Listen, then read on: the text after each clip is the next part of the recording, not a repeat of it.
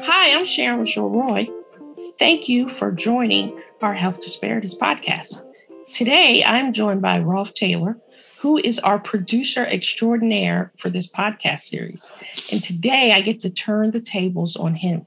He is usually doing the questions, but this time, since we are celebrating our 100th episode of this podcast, I literally cannot believe it, but it's so fantastic um, we decided we're going to talk with the creator, the producer, and the director extraordinaire about some of the most memorable podcasts this year.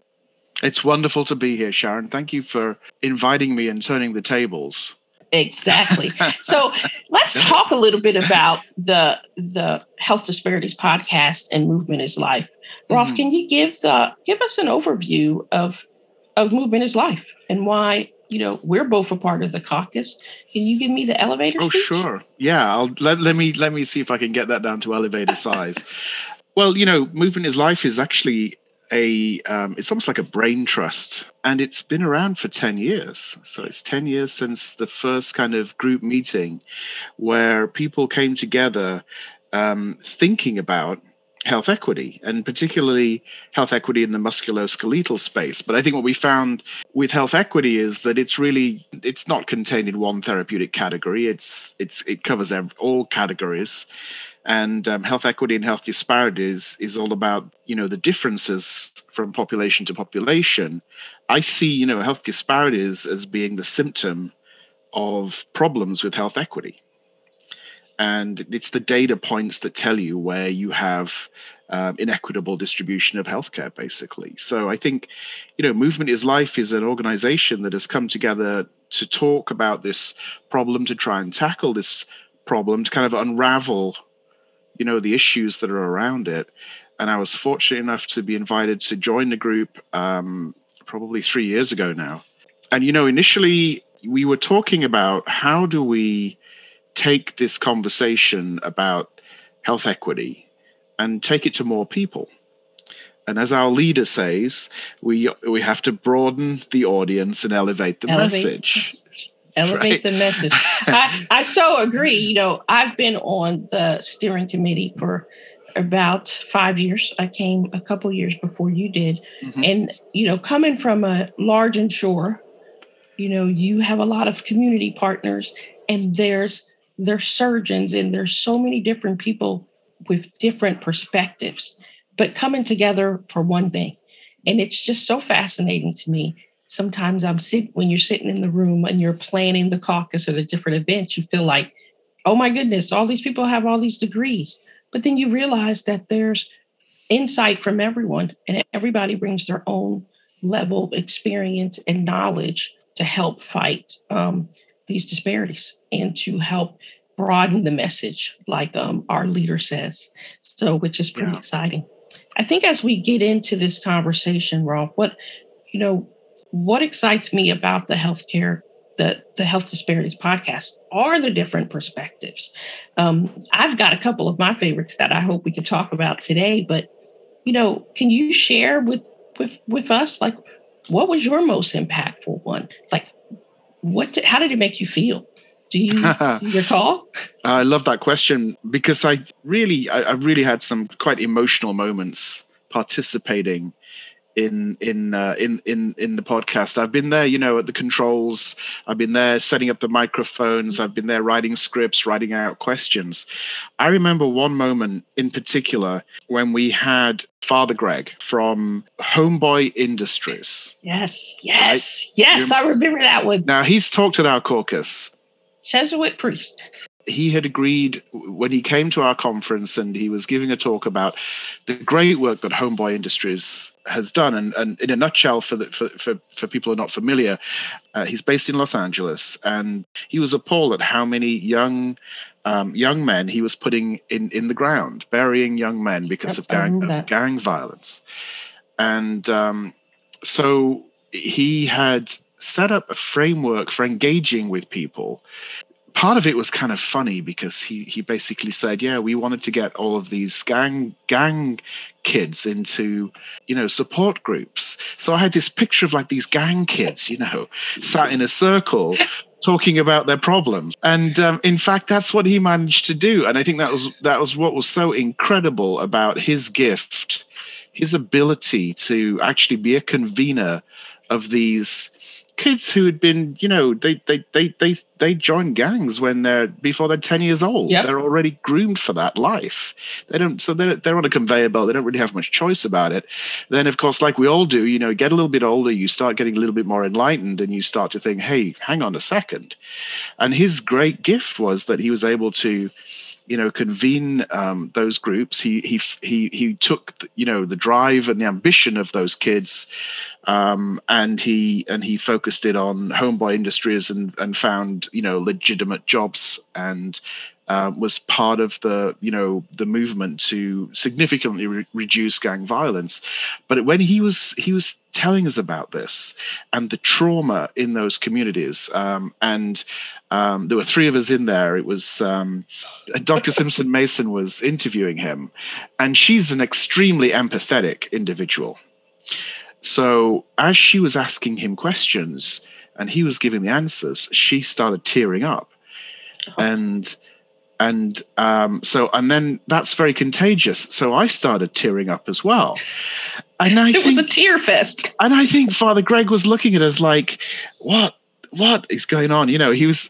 I think we broke his concentration a little bit, but we both was like we were so moved by what he was talking about. So that was very memorable that's powerful that the emotion, even as we do these podcasts or tell those stories, how still the emotion of the work that people are putting into communities has make a difference. Small things. I mean, think about making bread, getting gang members to make and sell bread, and like yeah. how you know empowering them to even do better for their own community, to help their own community.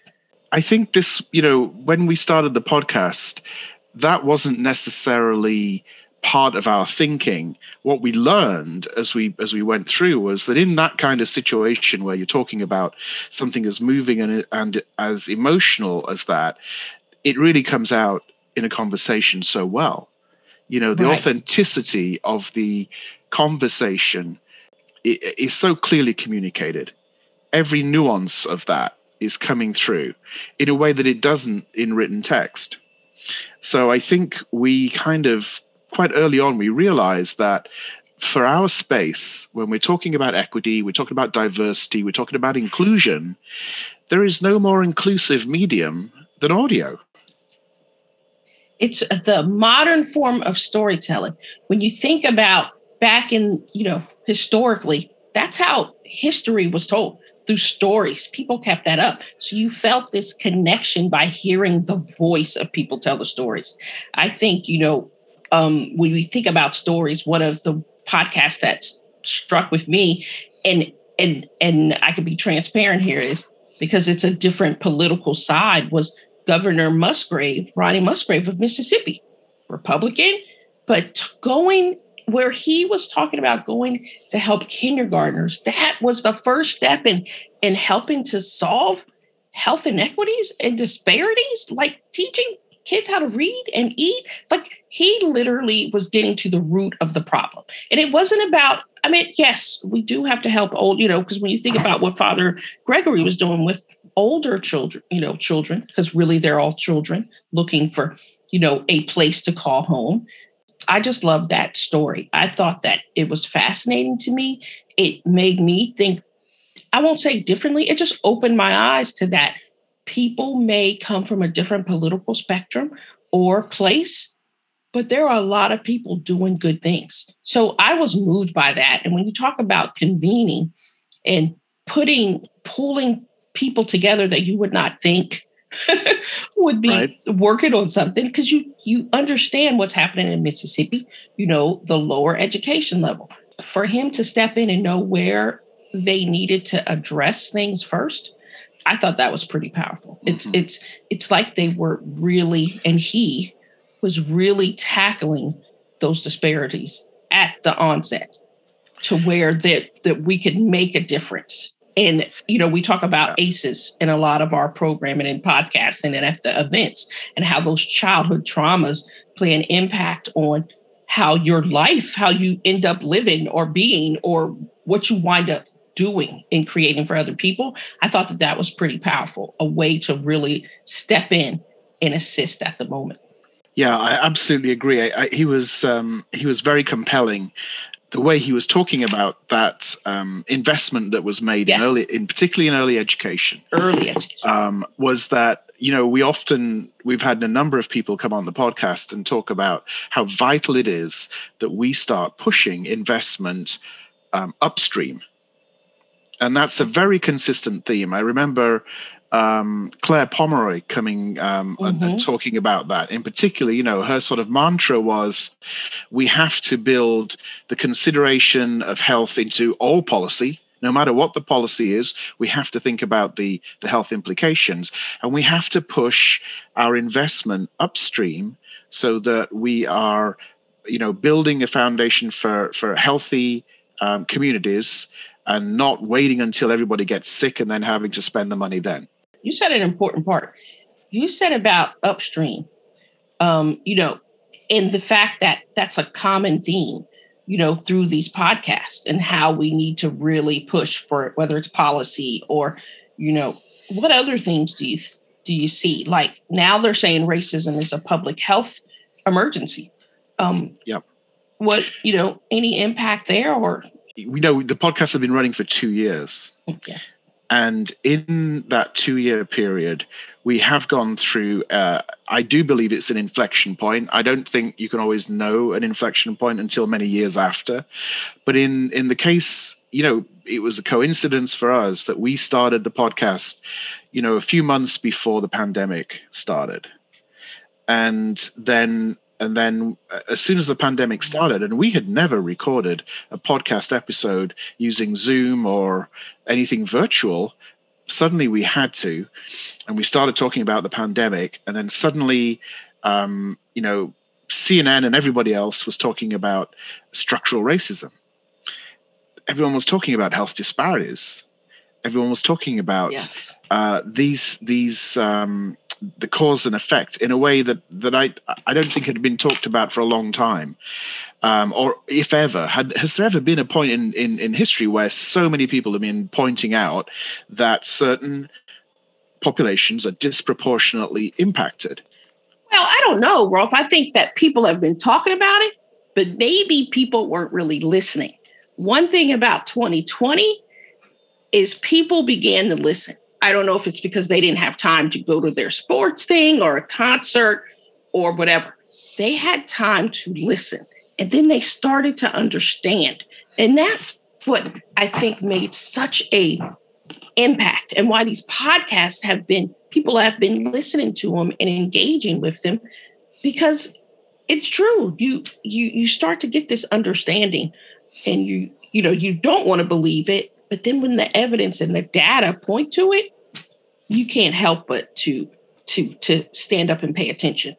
And you think about movement as life for 10 years, they've been kind of raising the year, you know, from trying to act policy or value-based payment so everybody gets a fair shot at affordable and equitable health care. And now here we are, you know, 2020 caused people to actually sit down and listen. And maybe that's why these yep. podcasts have been great because people are listening. yeah, and I think you know uh, during the during the first months of the pandemic, our listener numbers shot up.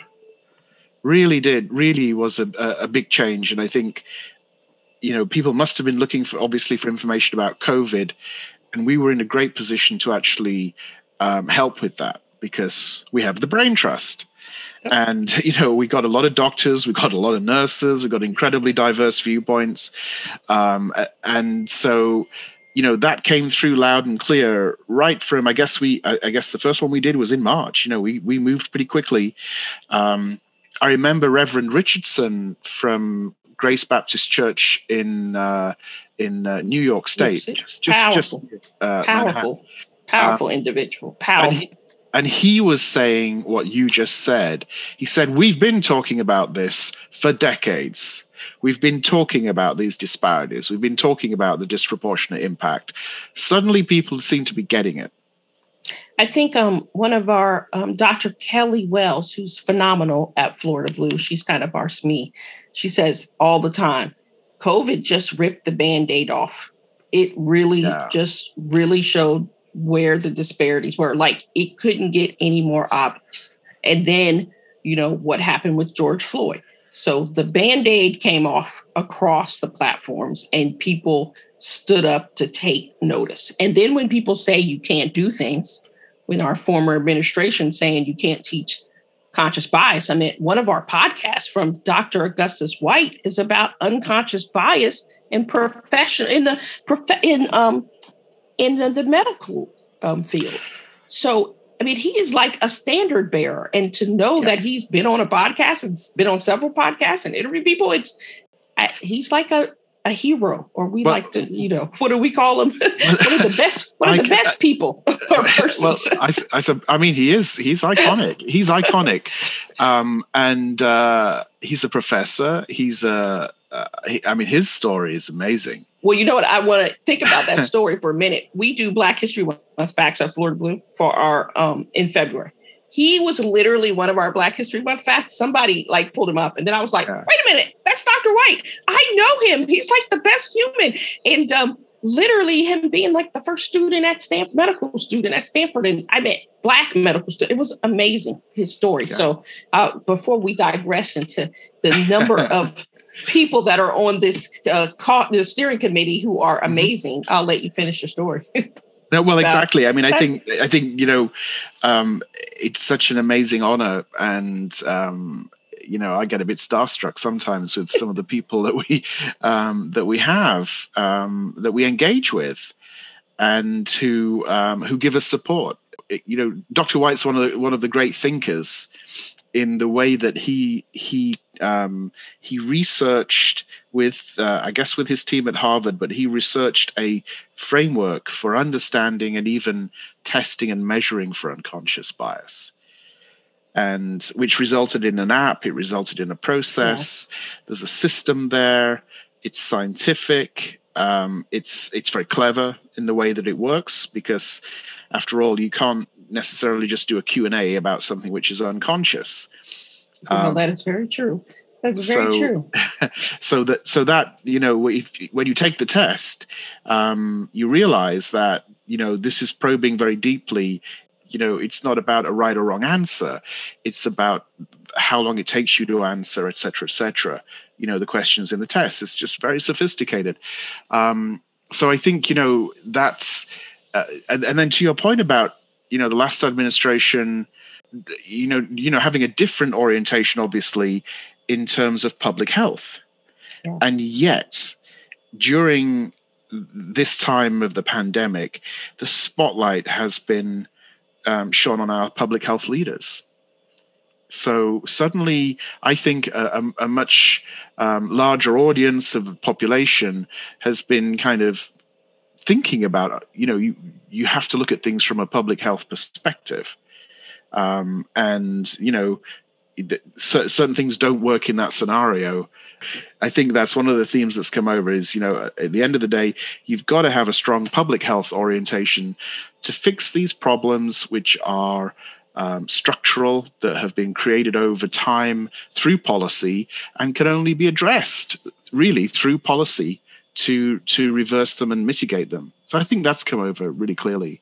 And what's so nice about all of the podcasts, you, you mentioned, you know, there's thinkers, there's policymakers that are, you know, conversing in these series. And there's doers from Operation Change, uh, people going into communities and actually convening a group of people, whether it's peer pressure or like mindedness, to get healthier together to to to feel better you know to to do better so it's interesting it's not just a bunch of policy wonks talking or a bunch of academia which mm-hmm. it's a combination of all that putting it into action from apps to action right from apps to action yeah, yeah, I like that. so interesting stories.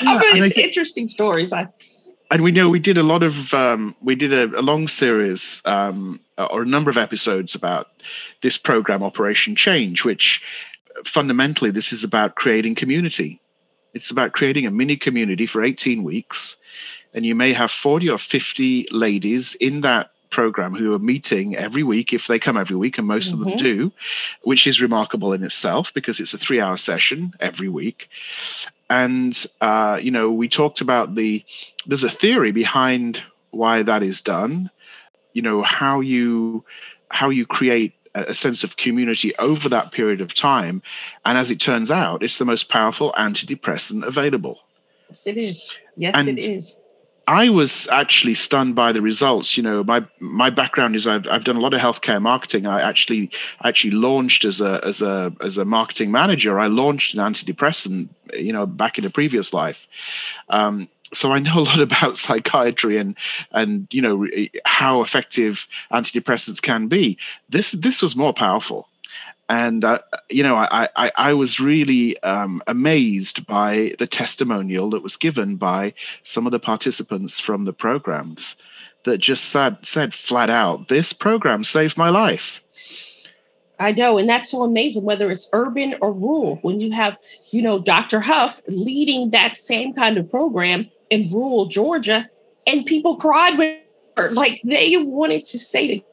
They formed family, familiar relationships. I remember when we were starting the one up in Watts and how the people came together. You know, it doesn't yeah. matter about their community or what it is because that's their community and they felt felt a sense of doing things together so it's a powerful statement I mean, a powerful statement and a and a really a powerful movement the operation change um, and then the ladies that are part of that i love how they even come to the caucus in November, and they're able to share and gather much more insight and um, and and really get to continue on. It's like it's on. They still are together. Two of the ladies that were in Operation Change in Chicago um, were part of the first group. You know, obviously they're doing some community navigating. They came to Florida um, at an invite for our foundation um, um executive director who spoke at the caucus one year to come to that that event and learn from other nonprofits and other organizations mm-hmm. that are trying to do some community change and that's what's so i think just fantastic about this how you the the what are the octopus legs or they just kind of connect and spread out and really grab onto other things and other people absolutely. You know i i think the um the connectivity that you see, and I really hope um, that you know people who've subscribed to the podcast and you know now we're into the 90s in terms of episodes. So you know those patterns must be apparent to people who are catching every episode. Um, but you know we recently had um, a, a, gentleman called bruce johnson came on the podcast um, and he'd been a reporter for CBS in Washington D.C. area. Um, you know, he's met every mayor. He's, he's, like, oh, I'm so connected. um, and he's he's also got his own. He also had his own um, health story to to tell because he he had a heart attack and he wrote a book about it. Mm-hmm. and um, he was so concerned about you know the nation's health and the fact that um, you know particularly for African Americans that risk of heart disease and a disproportionate number of people who are who are dying from from heart attacks and from um, heart disease. So he was so concerned about it.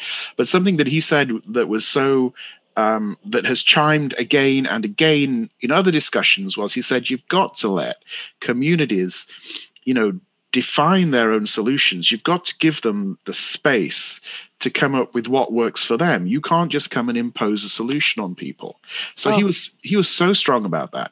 And then we had um, we had the operation change discussion where dr watkins who um, who is on our steering group and was one right. of the architects of Operation Change, and um, she said pretty much the same thing. She said this is a this is a um, participatory model. We don't go to these communities and say, right, we want you to do this, that, and the other. We go and we sit with them and and we say, what do you think you need? Exactly. Exactly. And then, we our contribution to that is to bring some experience and to bring you know some facilitation to to the table. So and then we just had another recording something called ward infinity which is a health program in southeast washington d.c um, where exactly the same theme came out again which was you know a, a, a group from a local hospital, the, the Sibley Memorial Hospital, which is affiliated with Johns Hopkins, had gone in to look at how they could tackle health disparities and to basically consult with the community about what would work and what would be helpful. Right. And then the things that came out of that were very much community driven. And if they're community driven, then they're sustainable. So these are, you know, I just feel I'm in such a, you know, fortunate position um, that I have to listen to all this stuff at least five times because I have to edit it. but you know, it really helps me. It helps me get it um, as someone, you know, um, who, you know, I didn't study public health. This is me coming to a very public health oriented um, podcast, and um, I just found it personally so enriching to, to hear these messages. I love how you said that about it being enriching. And I love the themes. It seems to about community, which is what the caucus is about. It's about community. Yes, it's a community of some heavy hitters and, and some people, but like I said, we all put our pants on the same way, one leg at a time. And if we are, you know, bringing our best selves all the time and our knowledge and experience, we can help to solve some of these issues. So I love that about enriching and then the community, but from the community navigators, or even meeting people in the community that are making change, like the Black PA. That podcast was fabulous to where, you know, you're talking to uh, some unsung heroes, talk about some, or some people that you don't even know exist. And the fact that they have to have their own community because there's not that many of them to help support and bring along. I mean, ninth dimensions I mean, nth dimensions, I should say it the right way.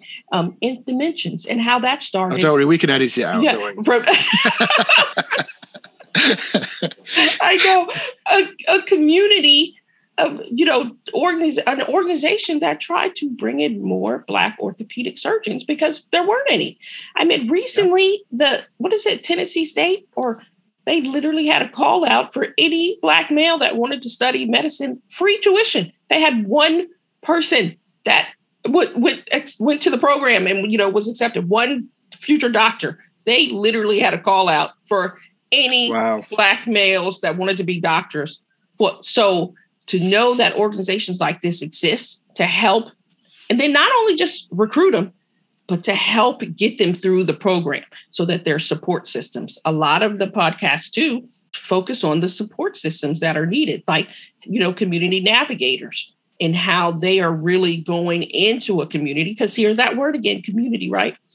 You know, what's interesting to me, we talk about the healthcare workers and, you know, a little bit of those funds for the, the new infrastructure plan. We're talking about caregivers and then healthcare workers that are going into, you know, rural communities, really to support rural communities because what's closing? In communities, rural hospitals. My aunt works yeah. in rural Alabama. They've had like two hospitals closed. My other aunt, diabetic, got to go get um, insulin. They get on a, a bus in the morning at 4 a.m. to go two, you know, three hours over to Birmingham to do their dialysis. Then come back and then do it two, three times a week. It because there's no hospital system big enough yeah. to even support a clinic. See, that to me sounds like that is as demanding as having a job. Yes, it is demanding. It's how do you keep a job when you got to stay alive? Exactly. You, you then you wind up going. So that's why public health. That is what to me is what we should be, be looking at when you talk about future speak or you know people are like oh what's going to come in the future uh, the public health emergency is going to come in the future if we have no hospitals or clinics for people to go to we're going to see a record number of either either people dying or not even getting the care that they need.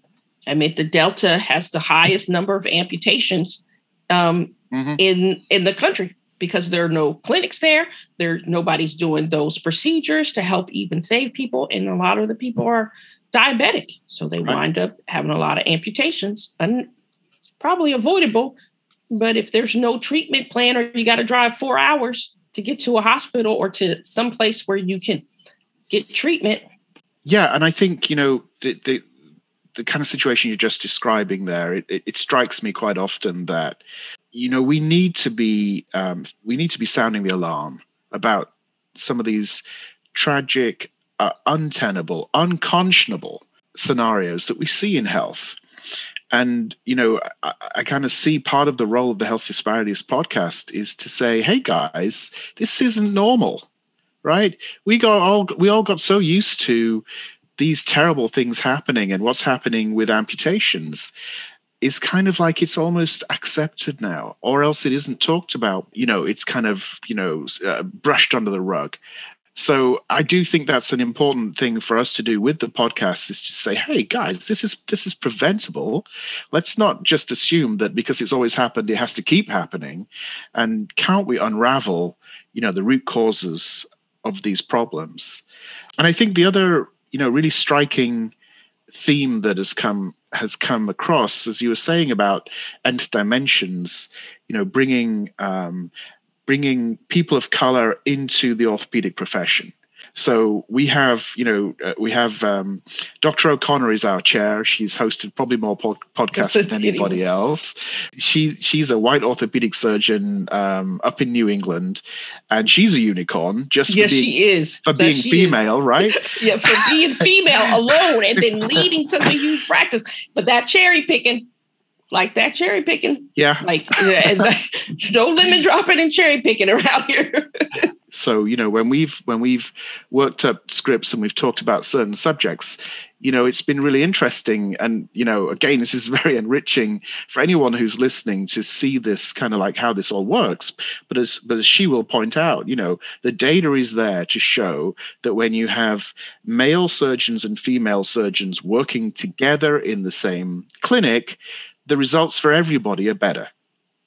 Yes. And I, and I think this was, you know, kind of like a, a you know, again, a, a, an aha moment that that has emerged in the podcast when we had some biomedical engineers come on the podcast. They were giving examples about how diverse teams are much better with innovation and they gave a couple of examples you know they gave the example of you know the big airbag scandal that happened so if it had been female engineers they wouldn't have designed the airbags that way because they would have thought, hey, what about the kids? Yes.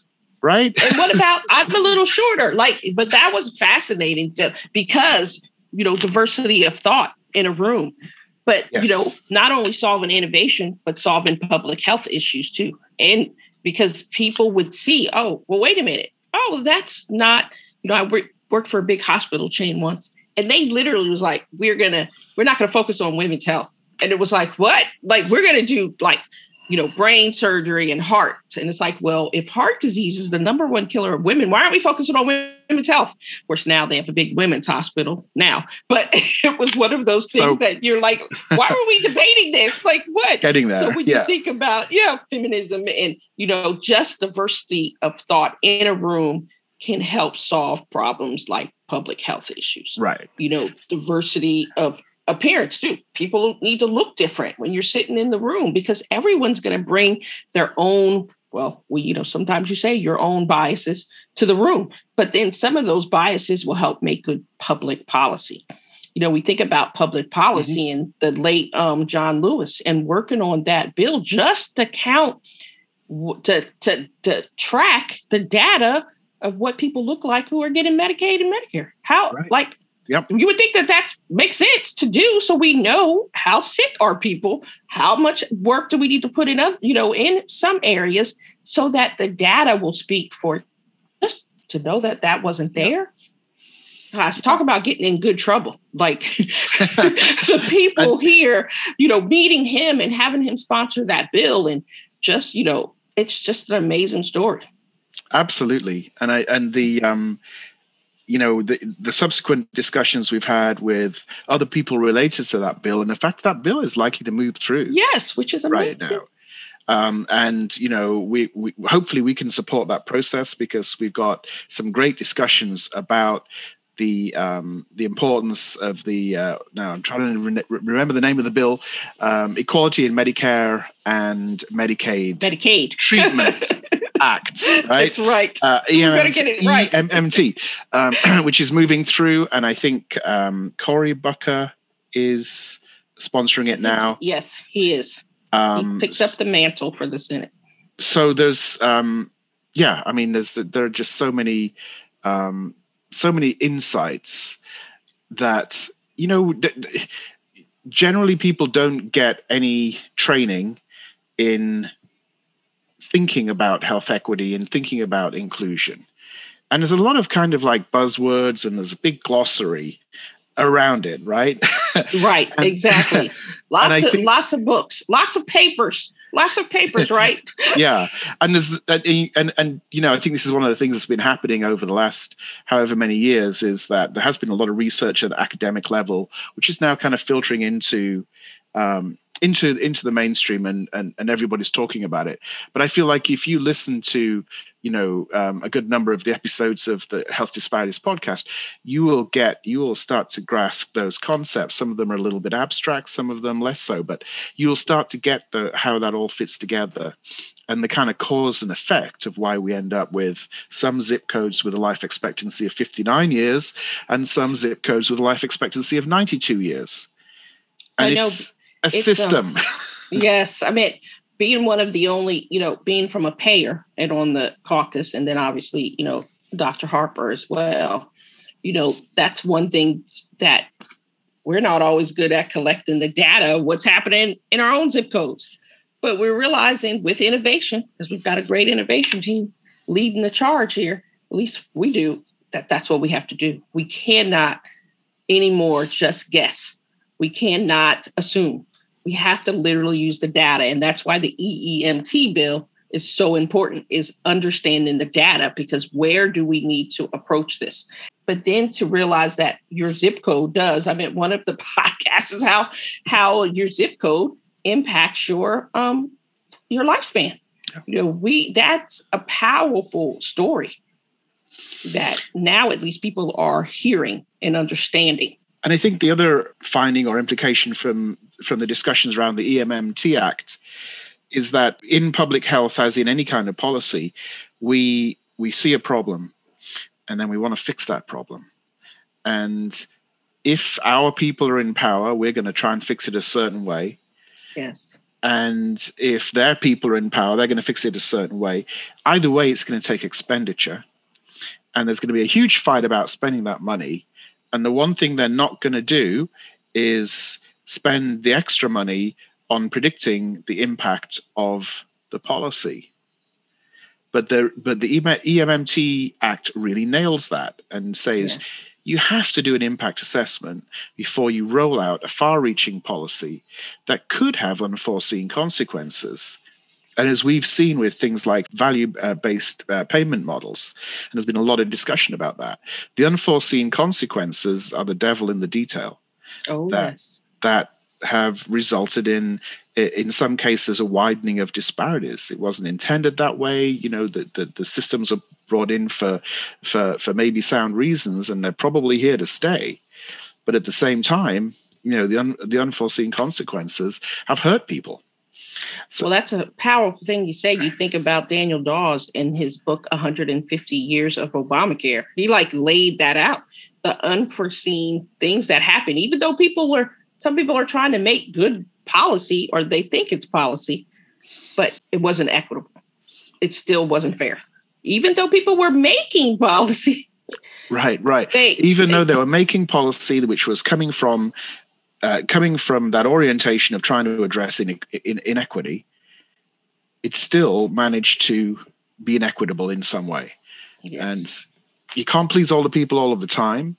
Um, but I think that's been for for the idealists out there that's the that's the kind of chastening message is exactly you're right what podcast made you laugh the most when you talk about chasing a message? Because you kind of chuckled there so i thought that that was kind of fun to interject there and see. What was your what fun, what podcast did you think just made you laugh or made you feel even more hopeful? Gosh, I don't know. I, I, I can't think. I can't think right now of anything that was really really funny to do. Um, uh, we had some bloopers in some cases. uh, That's I probably what I should have asked. And, what was uh, the biggest blooper? Can you uh, share? Can you share? Tell us the deets. Come on, Rolf. And um, and I have you know I have people I, I, have people coming back after a podcast and they listen it back and they say oh I want to add in something. And I'm like you really can't add it in. It doesn't it never sounds the same. It always sounds like you know it doesn't sound right. So I'm not going to get I'm not going to give anyway uh, give away anybody's secrets or, or, or bloopers. Um, oh. W- like you're literally no fun. You're literally no fun. Um, you're supposed to bring that British humor to us I do think that um, for me, for me, I think there's been many instances of where I've really felt reverence towards mm. people. It's been a serious business in a way. It is, know? isn't it? It's almost like there's really no laughing matter, but it's it's like somehow, like people like to say, you have to find joy in order to continue on. And you know, I think of the Operation Change podcast where these people have found some joy even in these situations that seem so terrible. Like i'm you know i'm overweight i can't get my surgery there's just my neighbor i can't walk in my neighborhood or it's too far for me to go. They still seem to have found some joy haven't they? I think Don't so yeah. think? i think so and we've had people that have recovered from you know things like opiate addiction yes. and they you know they're introduced to opiates because they had joint pain and had very severe arthritis and then that became a struggle on top of everything else. And yet you know they come out of that with such amazing you know uh, good humor. So yeah. you know it's very it's it's, it's just uh, what we do is very very human. Um i think the i think the um, recording we made with dr vivian Pinn was um, very striking to me. Um, we you know there's a hall named after her, the Pinn Hall at the University of Virginia. And we basically recorded the podcast in the library next to Pinn Hall. And I remember so vividly um, that in that library, we were given a secluded, we were given like the private um, what did they call it? They could, the library, the historical library, which is where they had lots of archives and lots yes. Um, lots of like displays, and it was closed to the public. So we went in there with Dr. Pinn, and uh, and then we found that there were di- display cases with photographs of her oh. in the display cases, just right there. You know, we That's hadn't striking. That's hadn't, striking. Hadn't been pre-set up or anything like that. You know, it was like all done at short notice, and there she was. And then she sat down and she, the first thing she said i really don't want to talk about myself. I'm tired of talking about myself. And then she went on to talk about her story for about two hours and told us about some of her experiences. And um, you know i'm I, you know i grew up in england. I i um i i wasn't familiar with some of the historical aspects of the united states uh, the things that she shared, you know, she was the first, not only the first, um, the first um, female student in the medical stu- school, but the first black student in the medical school, which is amazing. she said she nearly quit and um, she was befriended by some people and she actually after we did the interview she showed us a photograph that she'd just taken of a reunion with some of her classmates who she said had actually befriended her and supported her and um, you know made sure she felt she felt at home and felt comfortable. Um, and i think that taught it certainly taught me something about allyship and right you know how you you you can find a way to to do that. Um, she talked about how you know how she grew up in lynchburg and uh, or near lynchburg. Lynchburg was her um, closest public library. When she went home in the summertime and she wanted to study um, she wasn't allowed in the library. She wasn't allowed in the library of her hometown. And she's a uva student gone home. You know the stuff we take for granted now so um, I, you know, I felt such a lot of um, just just reverence in that in that situation to say, boy, did I have it easy. You know, I think about her and her story too, and I'm like, I had it easy, but then I have to think I stand on her shoulders because of what she was able to do. You know, and you know, I went to to college in Western Maryland. I would have never been able to go to college in Western Maryland if if people like her weren't fighting the good fight. I would have been, you know, uh, I, I had that opportunity. And I love that word that you said about it, reverence. You know, you know, we kind of joked about is there a humorous one or whatever, but it is a lot of reverence. It's it's power in telling these stories. What I mean, it's power in sharing these people's stories yeah. and and understanding even the struggle. What like like the kids like to say, the struggle is real. It's been real, and these stories, um, these podcasts have really shown that. I mean, in closing, I think, is there anything else you'd like to add, Rolf, about, well, one, why people should listen to the Health Disparities podcast? That's like the most important. Don't we need to do a call to action for these things? well, look, you know, I think that um, we are 100 episodes in, we're still finding our feet and we're still getting into our stride. And I think um, if there's one call to action, I would say to anybody listening, it is help us find a bigger audience, share the podcast, let people know about it, encourage people to be part of this community. Because if you subscribe, you know, we know how many subscribers we have, we know that our community is growing all the time. Um, and, you know, it helps us have a platform to um, bring in, you know, uh, more higher and higher profile guests and so we can have more influence potentially. So i think that's that's an important call to action. We want to keep growing this platform. Um, we we'd love to hear feedback about uh, you know subjects to cover. And um, it's a little bit strange with the podcast. It isn't a two-way interaction in the way that a post is on Twitter. Right. Um, but we really welcome people to find us on Twitter, uh, and it's at MIL Caucus and MIL stands for movement, movement is life. So at MIL Caucus. So you can give us feedback, and we always uh, we always announce you know the podcasts on on Twitter that way. So we like that. Um, and and you know I'm so delighted to have you, Sharon. You know, coming onto the podcast and hosting for the first time. I know I'm very excited. This was my first podcast to host, and um, I obviously will be taking up some of the mantle from Rolf. I'm very excited. I, I think too, one of the like my call to action would be listen with the open mind. You never know what you could learn. Like I hear different opinions, different thoughts, and walk away as a gosh, it seems so cliche to say, but as a better person or better thinker, or maybe have just a better understanding. And I think that that's what the healthcare disparity podcast can do for anyone.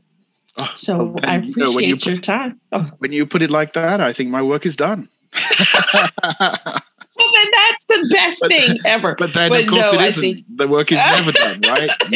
well, it's never done telling the story, right? Because you know we talked about 2020 and what that what happened and what continued to happen. 2021 is proven to be another doozy of a year, just as just as much. I mean, you know, the impact continually telling the stories, it's like people hear it, even though they're not in their car driving as much as they were, but they're washing dishes or they're sitting down before dinner or they're getting up in the morning and listening because everybody has an Alexa. So, or, you know, you know, your iHome or whatever you call it. And then you can just say, play the podcast or your Apple it, Music it, right there on absolutely. your television. Um, it works for Google too. Hey Google, play the Health Disparities podcast, and you just get the latest episode. So, which is awesome. Yeah. All right. Well, thank Technology. you, Rolf. It was a pleasure to talk with you. My pleasure, Sharon, and welcome to hosting. And let's make some some more great episodes and find some terrific guests. I know you're out oh. hunting for for new Woo-hoo. guests, right? Yes, I am. yes, I am. so, you know thank you, listeners, for joining us. We hope you enjoyed this podcast, and you will be intrigued enough to the next one or all of the other 94 that you missed. we'll talk soon. all right. All right.